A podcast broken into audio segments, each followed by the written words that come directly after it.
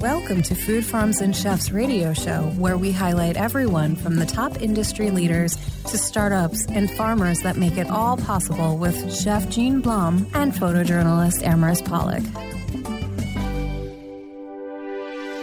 Hey everyone, and welcome back to Food Farms and Chefs. I am so excited to have a two time, not just one time, two time James Beard award winning person on this show, Toby Maloney, who is the author of Bartender's Manifesto.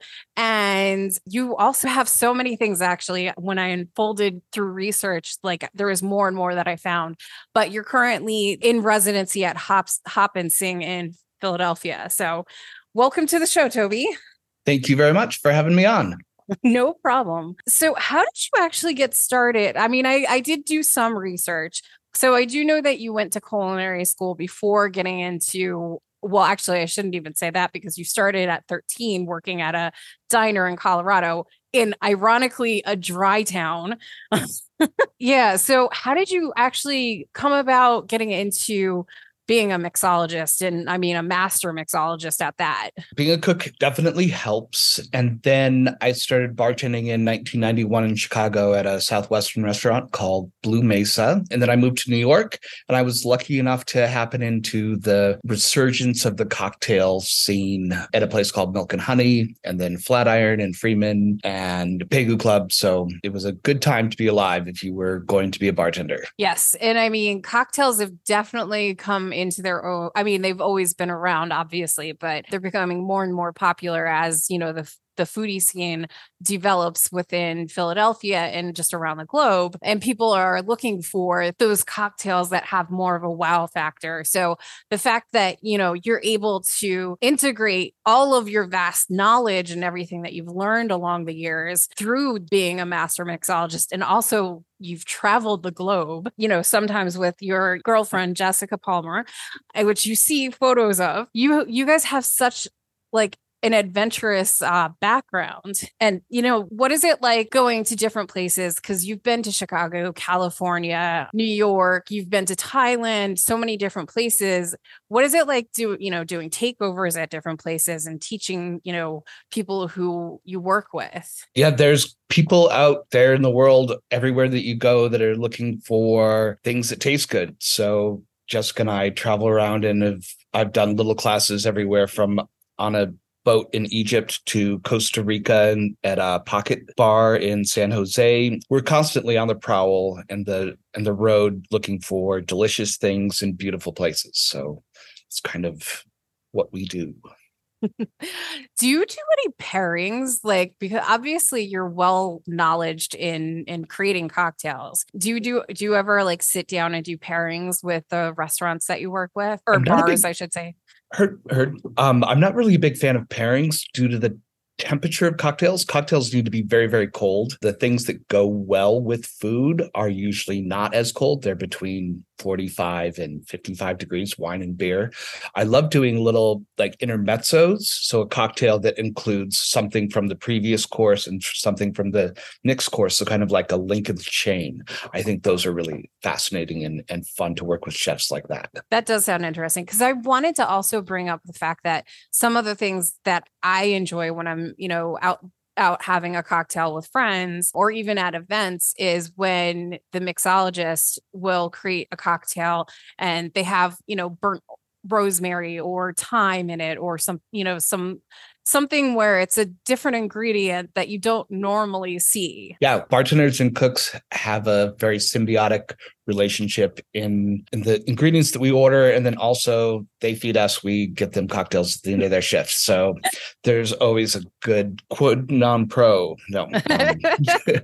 so with okay i'm, I'm going to throw back to some of your your history because when i was researching i you know there was obviously a huge influence of uh, the the Violet Hour, and I didn't realize at first when I was researching that you are one of the co-founders of the Violet Hour. I, I was pleasantly surprised and highly impressed by that. But you also, in your uh, bartender's guide, your manifesto, have a throwback to the people that you have worked with, the other uh, mixologists, and how their mind thinks. Exactly. That's what I wanted to show in the manifesto is have every bartender who had worked at the Violet Hour and who had had a drink on the menu there put in their two cents about how cocktails work. And so each recipe has a very detailed methodology that they talk to me about why they wanted this drink, what they wanted the drink to be, and how to get it there. Of the drinks that are within that are contained in this groupings of of recipes and in the history and their methodology, when you were, you know, bringing the collection together, was there any kind of like idealism? Like, were you thinking, you know, this is kind of either like the sweets, the sours, you know, like utilizing different ingredients because unfortunately I do not have the book in front of me. So I don't know how you broke down the book. We broke down the book into the tenets of how we look at cocktails. So balance, texture, temperature, aroma being the tenets you use to analyze and construct cocktails. And then you have narrative arc, intention, comfort, and curiosity. And those are the ways that you look at creating cocktails. So it's really a book in two parts how to make drinks and how to create drinks. I know for myself, I am a huge, like, I love old fashions and, you know, when people get creative with them, like that makes me happy. I love Manhattans, gin and tonics, like, are also one of my favorites. One of the drinks that I've I've tried numerous times that I can't seem to find a palette for is like the the drinks that have the egg the egg in it. So what would be something I mean, this is kind of just like throwing you in the spotlight, but what would be, you know, something where you would say to somebody like myself who loves cocktails and very classic cocktails, an egg-based cocktail that you make that you think would be piquant on my palate? The Clover Club, which funnily enough is a Philadelphia cocktail where I am currently residing. Um, but that is gin, dry vermouth, lemon, egg white, and mu- fresh muddled raspberries. And that just, it's one of the greatest drinks of all time. But when you're making it, the big thing to make sure you do is if once it's all shaken up, put a bunch of lemon oil on top of that. And so that's the aroma you're going to get. And that will be perfect for your palate. Nice. It's kind of like almost, you know, like like not that it's a muffin, but like the the muffins that include, you know, lemon and raspberry or like whatnot. That's that's what my mind just went to when you said that. Exactly. So obviously, like you've you've received a lot of uh accolades for this this book of yours, including the your new James Beard Award, which congratulations for for that. Thank you. Uh, but um, on on top of that, you are now uh, working at Hop Sing Laundromat in in Philadelphia in Chinatown. Um, but I think one of your methods for behind that is to start creating recipes for a new book moving forward. So, how is that go- coming along? It's it's great. Um, Hop Sing Laundromat, we're calling it a a bartender in residence because I am traveling quite a bit with the book and various things. So the owner allows me to be there when I can and bow out when I can't. And um, yeah, I have between six and eight seats. And then we do three seatings a night. And I'm I'm not even necessarily creating cocktail recipes right now. I'm more researching what I'm going to write about in the next book. Mm-hmm. And mm-hmm. So it's a pre pre research writing exercise. I mean, if you ever need test dummies, I just come on in. Would be glad to have you. Yeah, I was going to say I'd be more than willing to test out the cocktails. I might have to take an Uber home, but you 100% would. Yes. and oh, and one of the other another cocktail that I really like, and I'm sorry for like you know, not because usually I have a, a, much more flow kind of interview, but I, am mm. not doing that today. Um, is the, the, I think it's like a Hendrick's drink. It's a cocktail. It's a small like sipping cocktail because it's heavy on uh, the alcohol, but uh, but it's a gin drink uh, and it's just absolutely um, wonderful would you ever create like a, a gin honey, like something like that kind of? Sure. There's a classic cocktail called a bee's knees, which is gin, honey, lemon. And there's lots of cool things you can do with that. You can very simply stretch what kind of honey you use. There's everything from, you know, wildflower honey. Um, there's Tasmanian leatherwood honey, you know, getting into the local honeys wherever you are is going to be great because it'll have the flavors of all of the flowers around. But Hendrick's itself has cucumber and rose as two of the botanicals. So you could take that honey and you could put a little extra floral notes into it or something that goes with cucumber like mint. And then you definitely have something that would be light and delicious and summery. Yeah. And speaking of light, delicious, and summery, we are celebrating Fourth of July um, on the show today. So, uh, is there any kind of cocktail that you would say would be a perfect cocktail just to, you know, cheers with the fireworks? Go grab a copy of Dale DeGroff's Craft the Cocktail and make his Cosmopolitan, which has a flamed orange garnish. And so you get that little poof of flame. It'll be just like the fireworks which is fun. And I like the fact that's another thing is um you do include throw throwbacks to like other uh other cocktail books too on your Instagram and and whatnot, you know, because I'm like a lot of people are just myopically like this is, you know, me and things that I've done, and they don't stray outside of that, but you kind of give nods to other people as well. I mean, that's the cool thing about what we do in the cocktail world is there's so much writing and so many books and so many people that are out there pushing the envelope that you can reach out and talk to and you know 95% of the time they are enraptured to to talk to you and they will bend your ear for as long as you let them. Um, it's a really great community in that they share their innermost workings of their programs and such with you if you're interested. So yeah you got to nod to those people who are mentoring and raising the level of everybody who's out there bartending.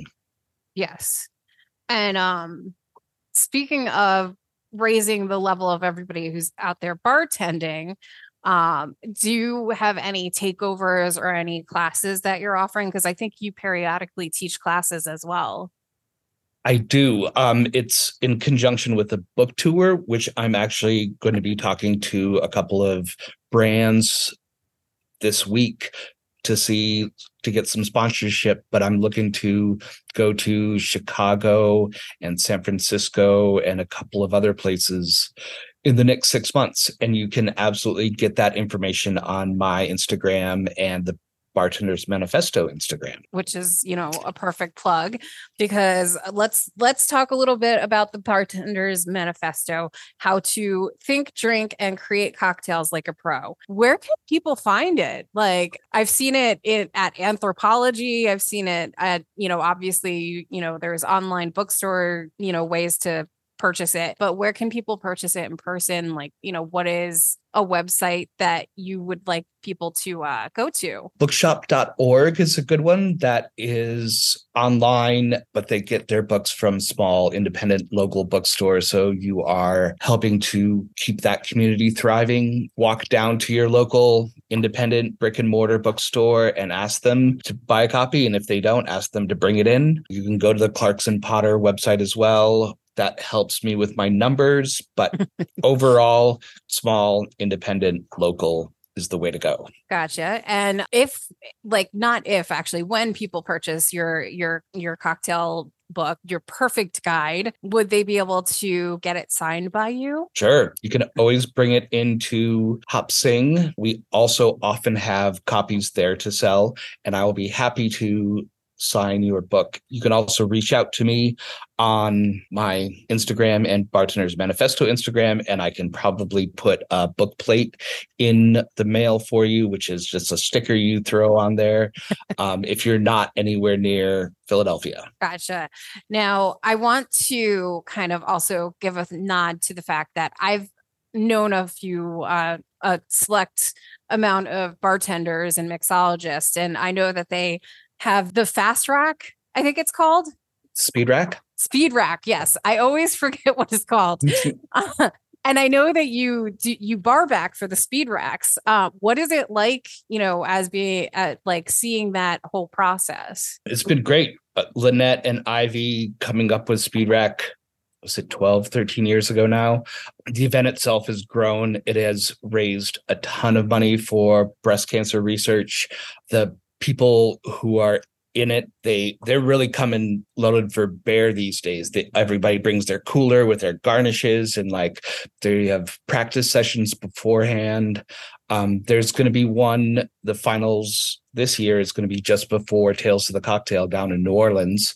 Um, and two amazing bartenders from chicago are actually going to be there as well Britt and Amy from Mother's Ruin, Chicago, will be there to rep the Windy City. Perfect. Now, for anybody who is looking to find out more information, to find out more information about you, where can they find you online? So Instagram, Toby Cocktail, and Instagram, The Bartender's Manifesto. I Thank look at both of those. Thank you so much, Toby, for joining us on Food Farms and Chefs. And I hope to see you at Hop Sing Laundromat because the accolades, I'm looking forward to having a cocktail made by you. Well, thank you very much. It would be a pleasure to have you. Come on down. All right. And we will be right back after this short break.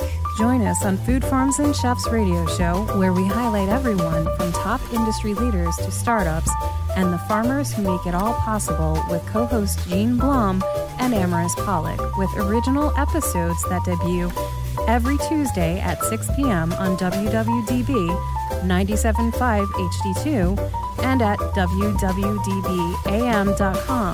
and on your smart speaker. Hi, and welcome back to Food Farms and Chefs. And we have Pete Palladino, who is one of the Fearless Restaurant um, directors. Uh, and you are joining me from Tucker's Tavern, which is located in LBI. So thank you for joining us. Thanks so much for having me. This is great. It's nice to sit outside. It is very nice to sit outside. Now, you know, seeing that we you mentioned the outside, why don't you tell our listeners a little bit of history about Tucker's Tavern and, you know, also this outside area? Sure. So Tucker's has been a restaurant uh, in this uh, this exact space for you know 30 40 years before it was tucker's tavern. Uh, it was a place called gus and whitey's i believe. Um, always you know kind of growing. Uh, hurricane sandy came along and the folks that owned tucker's uh, they didn't really want to continue. That's when we uh, struck a deal. We bought the place and redid everything here. We decided to keep it Tucker's Tavern to kind of honor that history of it always being a kind of a neighborhood favorite. Uh, and just kind of, we wanted to redo it in a current form. And so here we sit. Uh, we reopened in 2014. Uh, the outside spaces have always been very important to us because we're at the beach. And so everybody wants to be outside. So uh, when we opened, we had a small little deck that kind of uh, sat along the bay years later that became bigger year after that we put a rooftop bar on um, years after that we now sit out here on uh, a new outside dining space 50 seats out here uh, on the east side of the building. Uh, and just keep you know keep growing because the demand is certainly here in the summertime. And I, and I will say that you know I I just ate here and all of the food was wonderful. And i want to i ordered the um, crispy chicken with the thai green curry. I have to give you a lot of accolades because there's a lot of times where i go in and the green curry that i order does not have the spice heat like the heat um, and spice to it.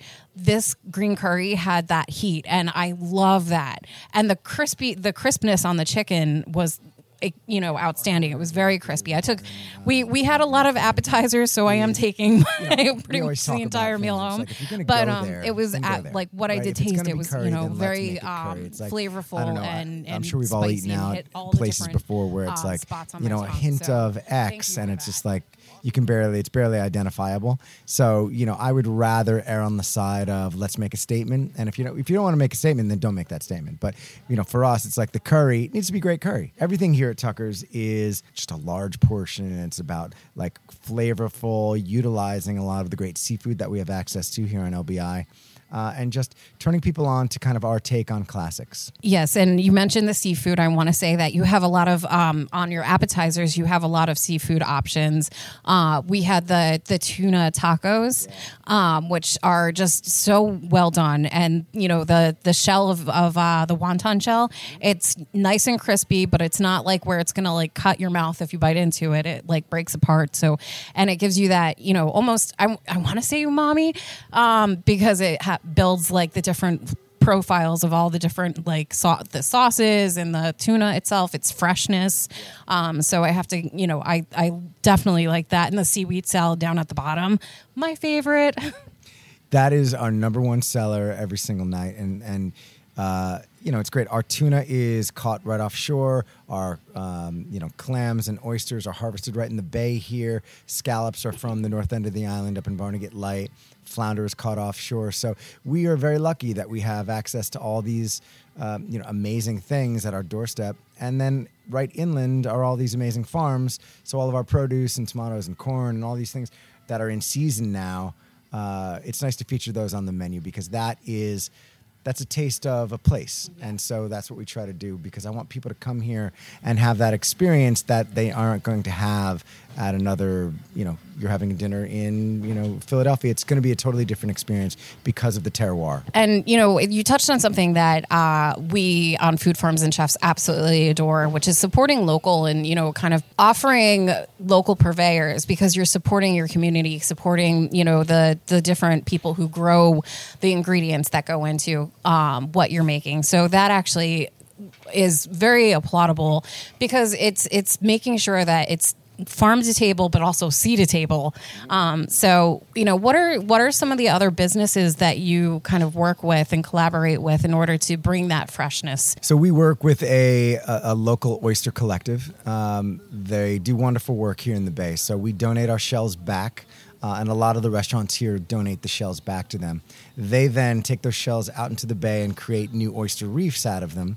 Uh, and so when we are now ordering oysters, our chef will say, you know what, can you get me a couple uh, dozen sloop points, whatever they're- they will go out and they harvest them when ordered, not harvesting to sell. So odds are what's on your plate was in the ocean, you know, a day ago or two days ago, which is pretty fun. Um, you know, we like to work with a lot of different companies. We have another location down here called Daddy O.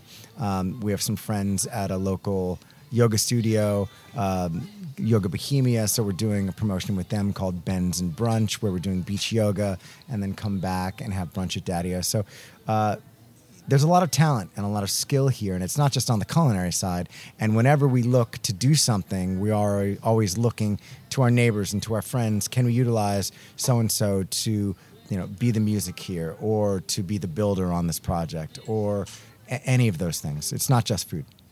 And you mentioned the builder on the project, so I want to also incorporate the fact that you know uh, there is somebody that you have built and uh, designed it, your buildings, and talk a little bit about that and how you brought them. The, um, I forget her name, brought her in.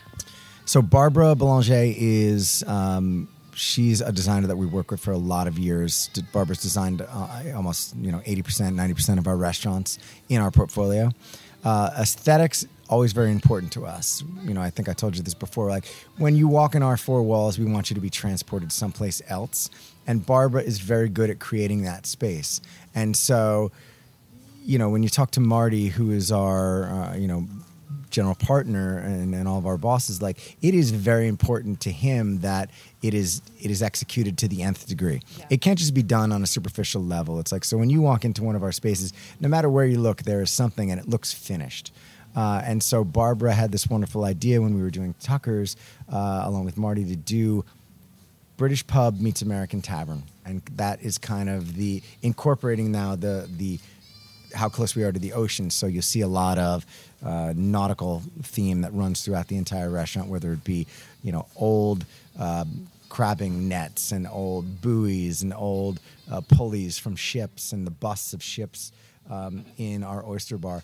You know, and so we just try to we try to think it to the nth degree, like I said, uh, because I think that's very important, and that is part of the overall experience of coming to one of our restaurants. Now let's uh, switch gears and actually, because your cocktail menu is is you know to be talked about too, um, because you have very interesting cocktails. So we have uh, Toy who is sitting with us right now, who had ordered a fishbowl, um, which I think is a very large party for, for, a very large party and she's still working on it. But um we you know we've experienced a couple of different tuckers uh themed cocktails. So let us let our listeners know what they can get when they visit and what they'll experience up top. Sure. So we like to make sure that all of our our beverage program is very food friendly because obviously you know we, we do have wonderful food here. So a lot of the things that we'll do are not palate killers um, you know, but it doesn't need to be tricky. You know, it doesn't need to be 15 different ingredients, you know, smoked, uh, you know, over a campfire somewhere in Toronto. It, it needs to just be great. So, um, one of our biggest sellers is our Tikatini, which is like really it just it's it's rum, it's a rum punch almost in a martini form with our take on it. Um, our Tucker's tea, which is uh, our number one seller, also our watermelon mint martini. You know, these are all drinks that are like you're overlooking the bay you've got one of these in your hand it's like life gets no better than that you know? And so we do a lot of large formats as well and i think toy's drinking the um, was that the spicy mar- spicy strawberry margarita? Uh, you know and just sly takes on some of your classic cocktails. Um, it is summer we try to keep things lighter you're leaning into rums and vodkas uh, you know and that sort of stuff. So you know the good thing is we like to work with a lot of talented people that have a lot of great ideas. And so they have the ability to vet some of their drinks and get their drinks on the list. So whenever we're doing a cocktail change, we look internally and say, Summer's coming up. Why don't you put up five cocktails that you feel proud about? Uh, and so that's great for them because now they're they're vested in the outcome of this particular drink. You know. So um, I want to give a nod to the fact that you you previously and currently I think you still are a music uh, musician. You're in a band, had a band, were very popular. So how how did traveling across the globe and like you know playing at different cities across like all over um, impact you as far as curating some of the things that are going into the re- this restaurant and Daddy and um, and how it impacted the menu and the look. So when I was touring, um, we tour, got to very lucky. Uh, we got to tour all over the world for probably 20 years, and so it was my thing. Wherever we were, whatever town we were in and place we were in, I would make sure I got out and kind of experienced a bit of that. And sometimes in a in a rock and roll band, you don't you, you don't have a lot of time in one place, um, you know. But I was always a lover of food and beverage. So when I kind of made the transition into the restaurant business, you were able to draw on all those things and those love of things. Uh, and we still do. My wife and I travel all the time. And, you know, we're in Bali and Thailand and India and like just getting outside our comfort zone and in New York. And so, you know, it's, we're never finished. I think as a, as a company, as, you know, culinary directors, operating directors, I think we're always looking for okay, how can we do what we do better? You know, what is new out there and what's happening? And so I'll try anything. I'm excited to try, you know, different things. I remember I was in New York at one of Danny Meyer's places called Blue Smoke, and this was over. It was it was uh, wintertime, and they did a drink. It was a bourbon drink with sweet potato, and I was like, crazy talk. So let's try it. And it was amazing and it was great. So, you know, it's just having an open mind to be able to experience all those things. And it might not end up on your menu in the form that you discovered it in, but it informs all those other decisions on how you get to the end result and that you know that's a key point because whenever like home chefs or chefs you know go out and try to create something new they do kind of draw upon like their experiences and you know different things that they've tasted and experienced um, but I'm going to throw back to Tucker's Tavern. Um, and you had mentioned that you have to renovate um, or re, you know change things up every so often to just keep it relevant, keep it trendy. Um, so how often do you uh, change up the look or the menu? And you know, I know that you also are year round too. So what are some of the the things that you offer on the menu that don't change and then you know what what's something that currently is like a top seller outside of the taco tunes the tuna tacos So we try to do menu changes seasonally. So certainly about four times a year. Same with the cocktail program. Uh, once we get into summer, it's kind of you know we're rolling with summer. Uh, here we do have the ability to do daily specials every single day. So you know if the guy rolls up, uh, you know, right off the boat and, and has wonderful tuna or mahi or you know halibut. It's like those things make their way to our menu. Um, you know, some of the things that are, have been on our menu since the inception are Flounder Francaise has been on the menus forever. Tucker's Burger is like this gigantic, you know, a, enormous thing. It, it actually should come with a, a, a bed so you can have a nap after that. Um, you know, but we like to take a look at what we're doing and constantly look at what's selling, what's and retaste it and rediscover it because people don't lie in terms of the way that they use your restaurant. So if something is not moving, it's not necessarily they don't know what they're talking about. It's like we listen to that, and so you know, and and we have the ability to change things very very quickly. You know, everybody prints menus in house now, so it's like nothing is set, nothing's finished until it's you know, it moves on to the next iteration. Um, you know, but it's it's nice to have the ability to make a make a call on the fly. Now, given that it is summer, you are going well at the beginning. You are going to get a lot of foot traffic, obviously, from you know people that are you know tourists or whatnot. But are you hosting any events or anything you know new and exciting that you would love to let our listeners know about? So all summer long, we are, you know, we're doing our thing, and it's like LBI. The season is really Memorial Day. It is crazy. Everybody comes down to kind of celebrate the beginning of summer, and once we hit the end of June, it is just wonderful down here. The beach is just at the end of our street. You can hop in the bay if you'd like, in, in between courses, uh, right over here, uh, and we just do our thing. You know, it's summertime. There's always festivals happening down here in Beach Haven, very very close at Veterans Park. Um, you know, but part of what's great about being in Beach Haven is this is very much a neighborhood. And so you'll find people riding their bikes all over town. And where we are, this is called our Marina District here in Beach Haven. So uh, here in the Marina District, there's wonderful restaurants and wonderful bars right around the corner. So we're great to be part of that community. And I want people to go elsewhere because they are now spreading the word of what we do elsewhere and it's like we either all win or we all lose. And so i love it when people come and have drinks here and then go and have dinner at another restaurant because tomorrow they're going to go have drinks at that other restaurant and come and have dinner here you know? And so that's what's important to us for the summer. It's like um, when we get to the end of or the beginning of october rather there's a something called Chowderfest, which has been here for 100 years. And so we always partake in Chowderfest. It is a celebration and a contest of all things chowder. Uh, and last year we were lucky enough to win in both categories. Uh, Tucker's won New England clam chowder, uh, and at Daddy O we won for the Manhattan clam chowder category, uh, which was a nice surprise. That is a nice surprise. Now I'm going to switch it up and go to desserts because you guys have some fantastic desserts. I have to say I'm obsessed with the uh, salted caramel with pretzel ice cream. I, I yes, it's amazing. Like I had it last night at Daddy O's, and so I was like, I have to have that on top of my tiramisu. I was like, I know, I don't even care if it like m- matches. It did, but I was like, I had to have it anyway, just because it was so good. Um, but I I love the fact that you make everything in house and scratch. So um, let our listeners know. So, what are some of the desserts they can look forward to and the cocktails? So some of my favorite desserts. Uh, it's so simple, but it, it like it's a perfect way to finish a meal at the beach. Is just a brownie sundae, right? And like we we are making everything in house because again, if you're gonna do it, do it well. Um, we we shy away from anything that is a commodity item, right? So um, I would rather do a, a really wonderful, you know, cobbler and have it be great, everything made in house. Berries are from right inland in New Jersey, you know. So those kinds of things we can do as dessert specials. Um, but at both places, we're we're creating all these things every single day. Jeff's back there baking and instructing people on how to bake, so that's wonderful. As far as the drinks, um, you know, we create places that we want to come.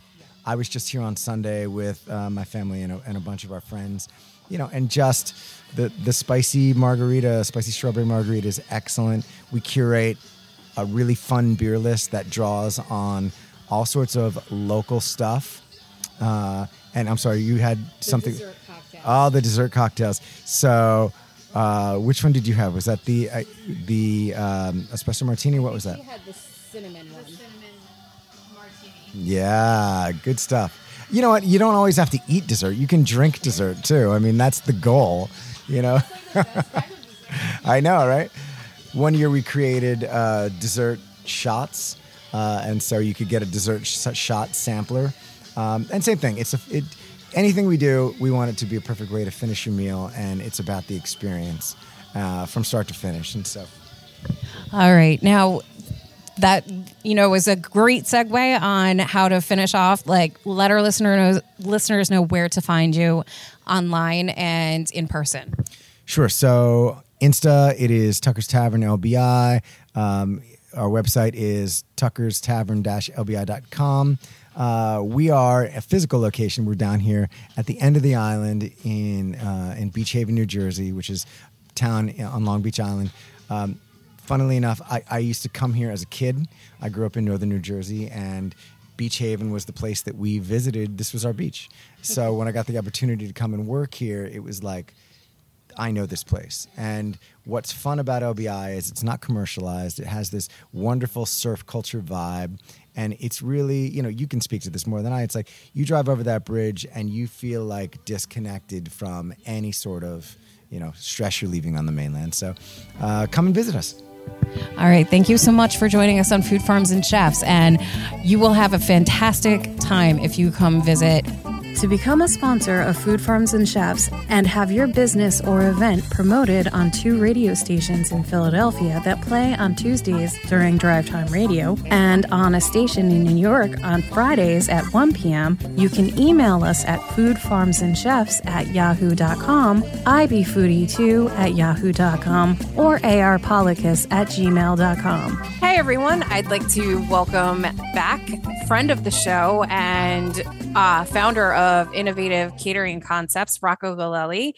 He is behind scenes preparing for Wawa Welcome America Festival at Eakins Oval in front of the Art Museum. Rocco, welcome to the show. Great to be here. Thank you, Maris. How are you doing today? Um, fantastic. So Rocco, going uh, into Wawa Welcome America, I mean, you know, this time next week it'll be all uh, good dream that's over with and, and moving on.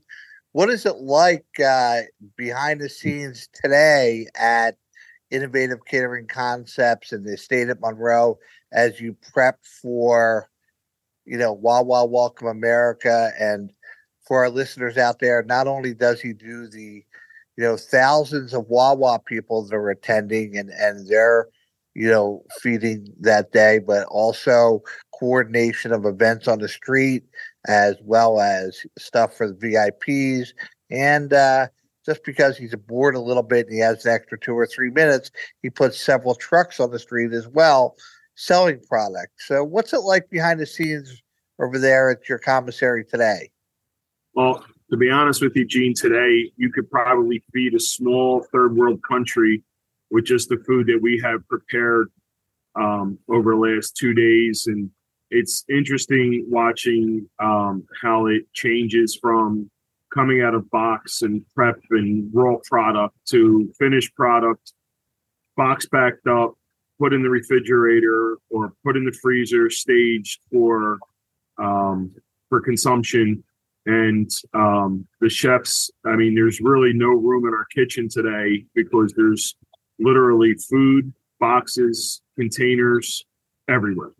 And if that's not enough, we have a 200 person event going on right now at um, our our place for um, the uh, New Jersey uh, Social Services. Uh, they're having a, a carnival right now at our place. We also have two other food trucks on the street today. So there's a lot of moving parts today. We're blessed with business. We're thankful that we're still in business. Um, Post pandemic, you know, in the event planning world, being able to kind of juggle it all it's uh, it's refreshing. And then our our chef is uh, a little overwhelmed. This is his first Wawa experience. Our new chef. Um, he's been on the team for a while, but never had the helm. So it's it's it's a bit interesting. We have you know there's literally stuff everywhere. Well, having you know spent a little bit of time down there on the Parkway in, in my past and understanding what it's like, take our listeners through a little bit of what your let's say from midnight on the third or from you know 6 p.m on the third until uh you know 3 a.m on the fifth what your what a little bit of your day is like Well, normally on the third, um, the inner and outer lanes of the parkway are blocked off. So we start staging. First thing that goes down is all the equipment. So we will build the back of house kitchen for the Wawa Welcome America company picnic. Um, so we will take some of our um, some of our ovens, warmers, hand wash stations, tables, et cetera, et cetera, et cetera. That'll start to get built out and delivered and staged on Von Colln Field. Um, that'll start happening right around five, or five o'clock on the third, once we're able to take control. And then um, what'll happen is we will take another, and we'll start taking down some of our mobile units because we have to place some of the units inside the VIP area because that gets cut off first. So it's restricted. And then we'll start taking the rest of our units that we're going to use on the street down closer to midnight, along with um, our tractor trailer for refrigeration um, that's taken down and staged so that on the so we'll get finished probably about midnight on the third, and then we go home and take a nap, and then the day starts about 4 a.m. Um, we will start going down and getting everything fired up as far as the kitchen is concerned. And I leave my chefs and my GM at the Wawa tent, and I will go to uh, truck check in, which usually starts somewhere right around eight o'clock in the morning. And this year, I believe we have 22 trucks that are going to be on the street that we have to place them and put them and wait for them to come in with Board of Health inspections and all. And then um, once we place the trucks, they all have to be ready to go. This year, it's a little later. They don't have to be ready to go till 3 p.m., which is a change to 12 noon as it was in the past. Yeah that's a that's a big change which is uh probably welcome to a lot of people.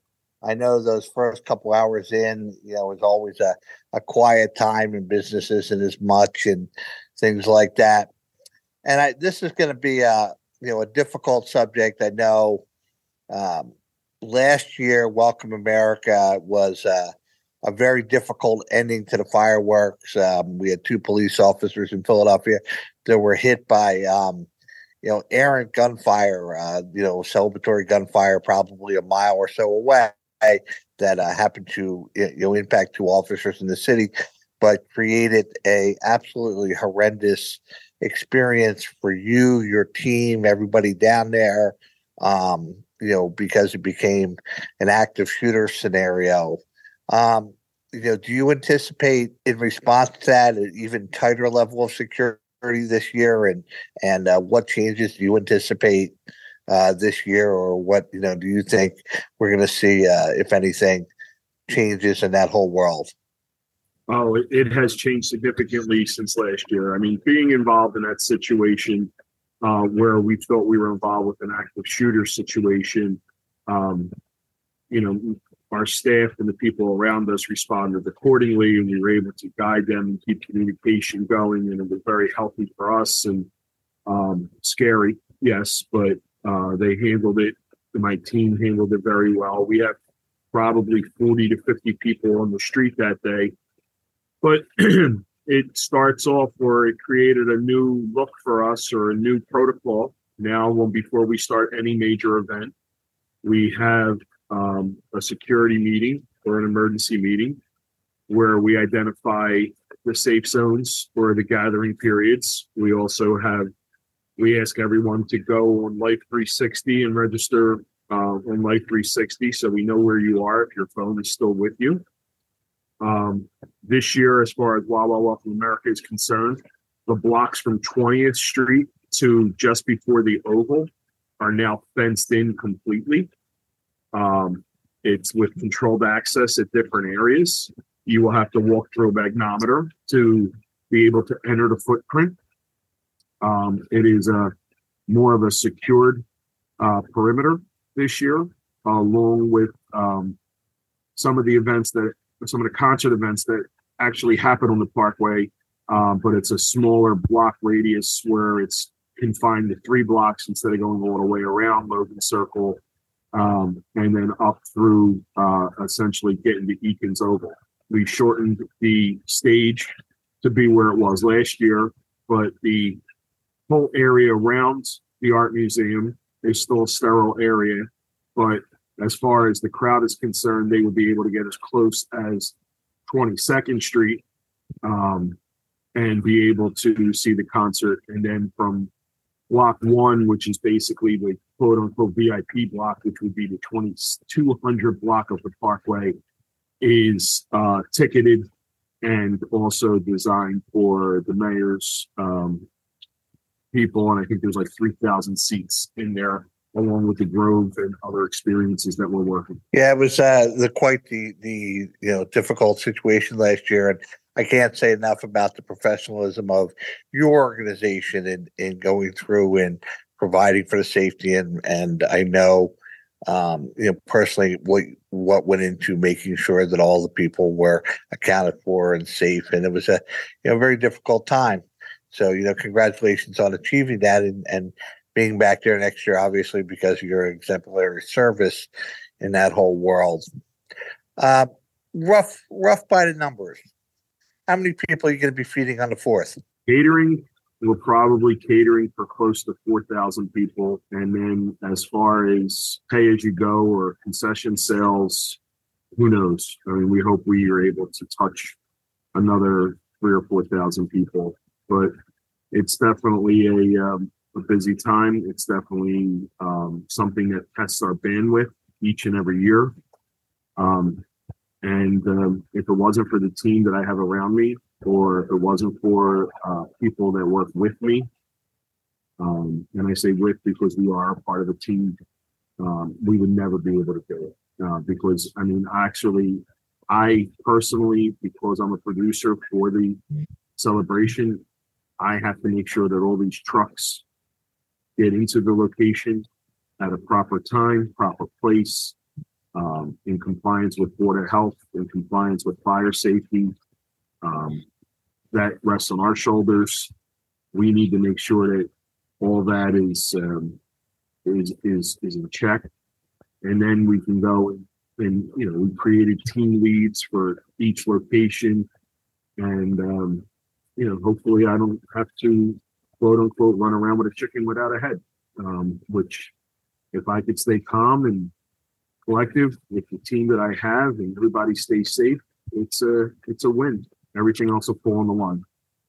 I'll ignore the uh, if you can stay calm and collective and cool part and just move on to uh, tell us a little bit about the menu this year for Wawa and the mayor's tent and what you're going to be serving. I know it's traditionally American barbecue and similar to that. So what do we have this year? Um, American barbecue is a very good uh, description. Um, we have to we stay safe um, as far as production is concerned, um, so that there's not really any um, higher uh, volatile foods that could spoil. Um, we, for the Wawa picnic, we keep it very simple. Uh, the good kiss method, call it, and uh, with tenders and fries. Uh, we also have all beef meatballs, uh, barbecue cooked chicken, um, elote or cold Mexican salad. Um, we are doing um, some garden salads and it's pretty much in just all beef hot. And then the mayor, he changes it up a little bit. He wants it more of um, traditional barbecue where it's a watermelon salad, is burgers, dogs, um, grilled chicken, and um, some vegetables. Uh, he also enjoys um, some nice and cold salads, traditional potato, traditional um, regular full salad with assorted dressings. Um, we're doing the production crew this year backstage. They will enjoy some of the same barbecue stuff, but um, we also go a little lighter with them because they're using most of your stage hands and production workers can't really eat heavy and uh, kind of uh, effectively work after they're done eating heavy. So uh, we keep that a little lighter and uh, simpler. And then uh, we have our trucks on the street. We put probably five trucks on the street ourselves um, in areas that we had some gaps this year. And we will be, uh, my goal is not to yell this year. And if I can achieve that and serve everybody accordingly, I think we'll be fine. Because after some of the experience that we learned last year with the new footprint, I feel very comfortable and very confident. So, you know, you've been doing this now, oh God, I'm gonna say fifteen years, somewhere around there. You've been you've been involved in doing this. It's been a long time. Um, you know, in, in doing that. Uh, you know, we'll take last year out of the meld. You know, tell our listeners about, you know, the challenges that you have discovered and overcome and and learned from through that that, you know, what this takes to get it done. I've been, I think this is my 16th year as the food producer. We we effectively worked or managed the street for the last 15 out of 16 years. Um, what we've learned over the year is just dealing with people, showing respect for each other um, is the best way to work it. Um, besides safety, um, this is the first year that it's a closed uh, perimeter. Uh, before, basically, you had people coming from everywhere all around you. Um, and you had to make sure that, you know, there was some sort of a comfort level that um, your staff was safe, your product was safe. Um, you also had to make sure that everybody was being served the food at the proper temperature. So having su- support vehicles close by so that we could support, you know, the volume of people that you do, you do.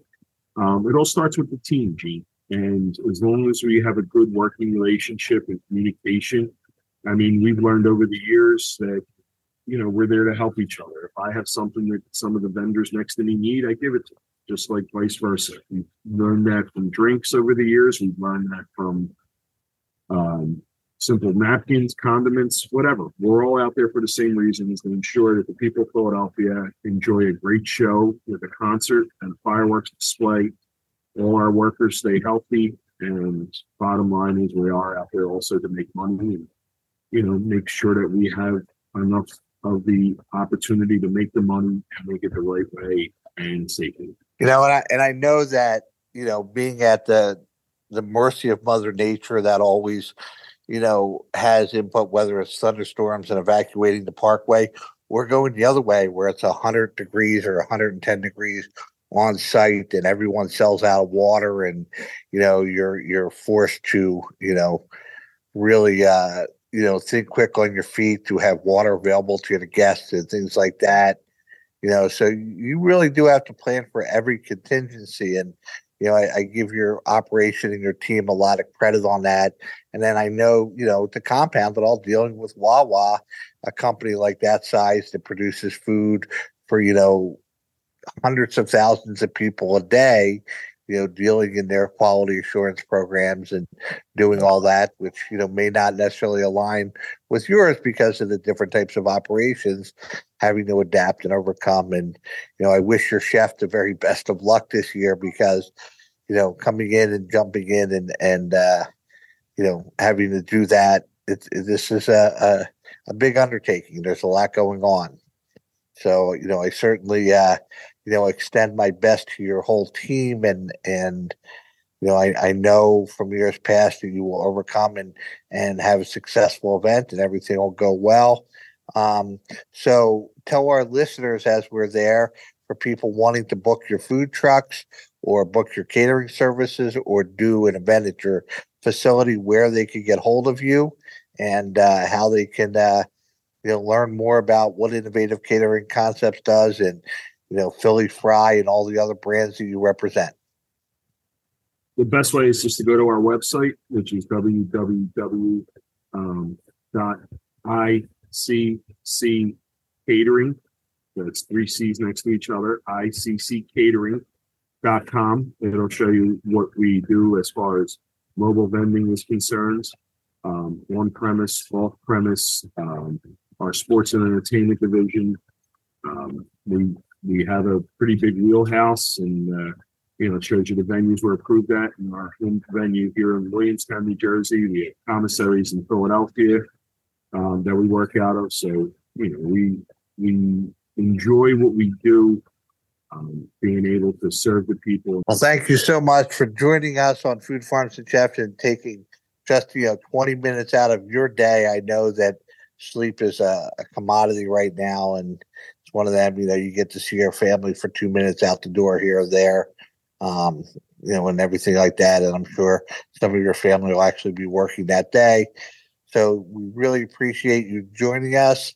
And uh, for those out there, again, it's Innovative Catering Concepts, the estate at Monroe, or you know their whole line of food trucks, whether it's you know Philly Fry or Philly Eats or everything else. Uh, you know, if the city can trust them, I think you can too. Thank you very much, Gene. Thanks, Amaris. It's always a pleasure to be on this show.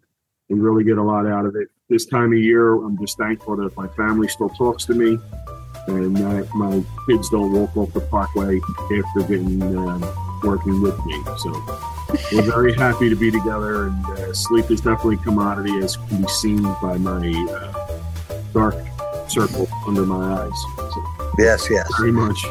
Thank you so much, and happy 4th of July, everyone. To listen to the rest of Food Farms and Chefs, tune your HD radio to 97.5 WPEN HD2 or stream live from WWDBAM.com.